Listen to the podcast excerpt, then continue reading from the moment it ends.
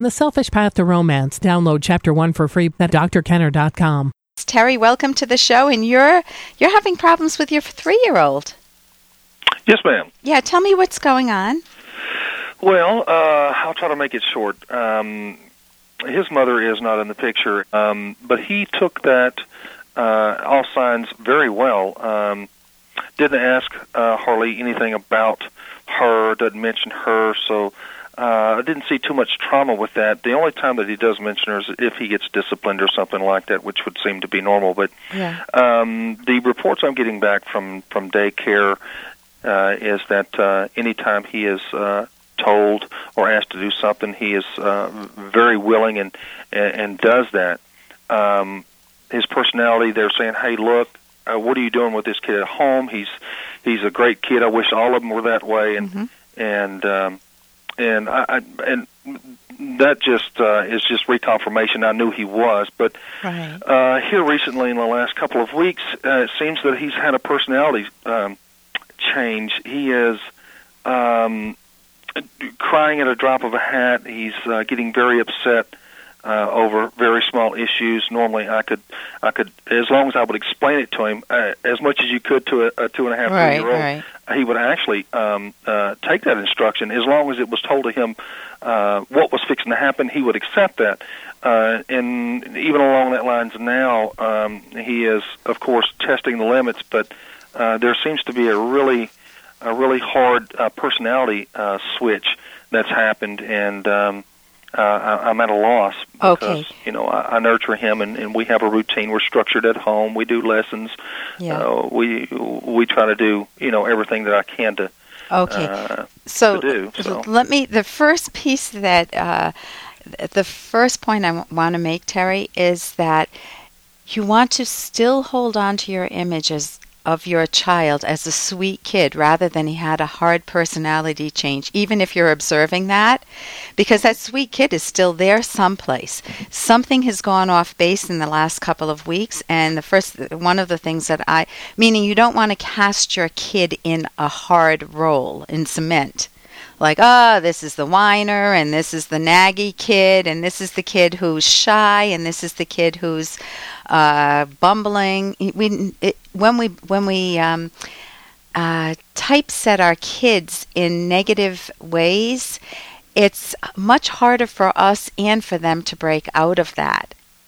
So you want to remember that sweetness and uh, and look for, for moments when that happens. So that's the first point. The second point is you've probably done this many times, turning things over in your mind. What has changed in the last week? Or it, you said when? When did it start? No, it's been a couple of weeks. Oh, Uh, when did what changed within the last couple of weeks? Well, that's just it. You know, I'm pretty. I'm I'm pretty aware of of the events that that, that transpire in our lives because it's just us, and uh, it's my responsibility now. So I'm pretty aware of things that are going on, and there there's really been nothing out of the normal. Um, uh, that's happened that that would you know point me in that direction. You know, this is what's happened. Oh yeah. okay, so know, there's no trauma. That there's no kid in school who said something like "you don't have a mommy" or anything like that. Well, and you know, uh, now that you say that, I did think about that. Is that when he's in daycare, he may be uh, picking up on on other uh, children's negativity or uh, they're acting out. Um, Right, kids so that's the do. only thing I can think of. Right. Kids do mimic new behavior. We all do it. If I see someone dancing prettier than I can dance, guess what I do in private? I mimic it, right? So Okay. whether it's good or whether it's bad, it's new. And when I do role plays in therapy, I'm a person who's pretty low keyed. And when I do role plays in therapy and I take the role of a mean person or a real angry person, it's a new role for me and I try it out. Well, kids are just learning. He's only three years old and he's exploring. He's exploring. Maybe he's been on the receiving end of someone saying, You're stupid or something like that. And, or I don't have to do it. Now, that's a, that's a third point I want to make. Hey, I got to interrupt this because we've got to pay some bills. 30 seconds, that's it. A very quick ad, and then Ellen will be back. romance. I wish I knew more about what girls want from a relationship. Boy, I wish I knew more about what I want. Where's that ad I saw? Here it is. The Selfish Path to Romance, a serious romance guidebook. Download chapter 1 for free at selfishromance.com and buy it at amazon.com. Huh. The Selfish Path to Romance. That is interesting. Now that's a, that's a third point I want to make. If he's saying I don't have to do this or I don't want to do this, what has he just discovered? Um, you tell me.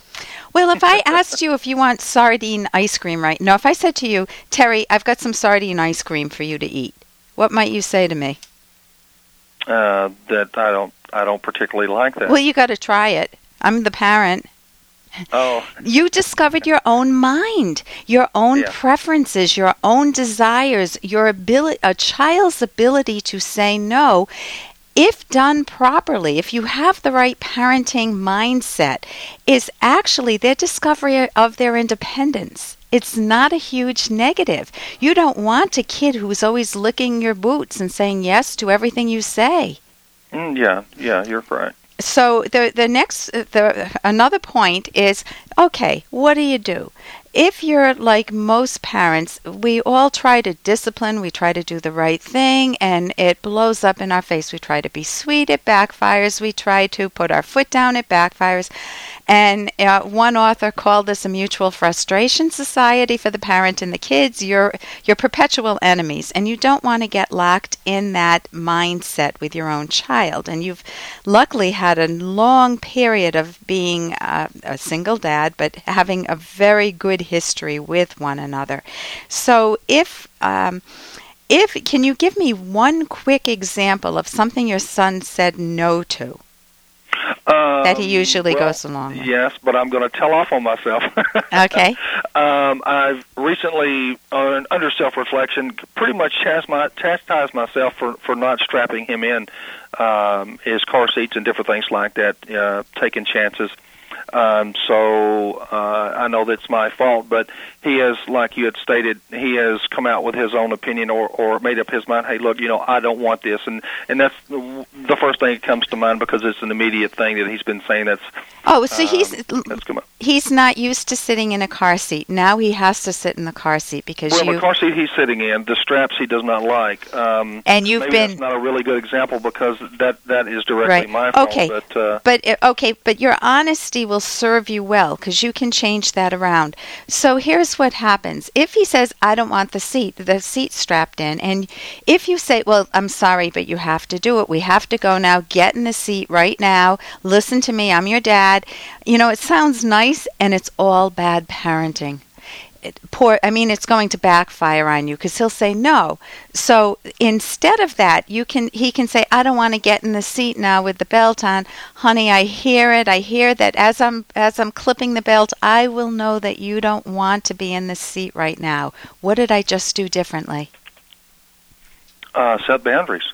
what You set boundaries. I mean, I listened it's, to uh, him. I used a yeah. skill from a parenting book that made me a phenomenal, much better parent than I ever would have been. I would have been a lousy parent. It's how to talk so kids will listen and listen so kids will talk. It's on my website, terrydrkenner.com. The skill I just used was granting his wish in fantasy.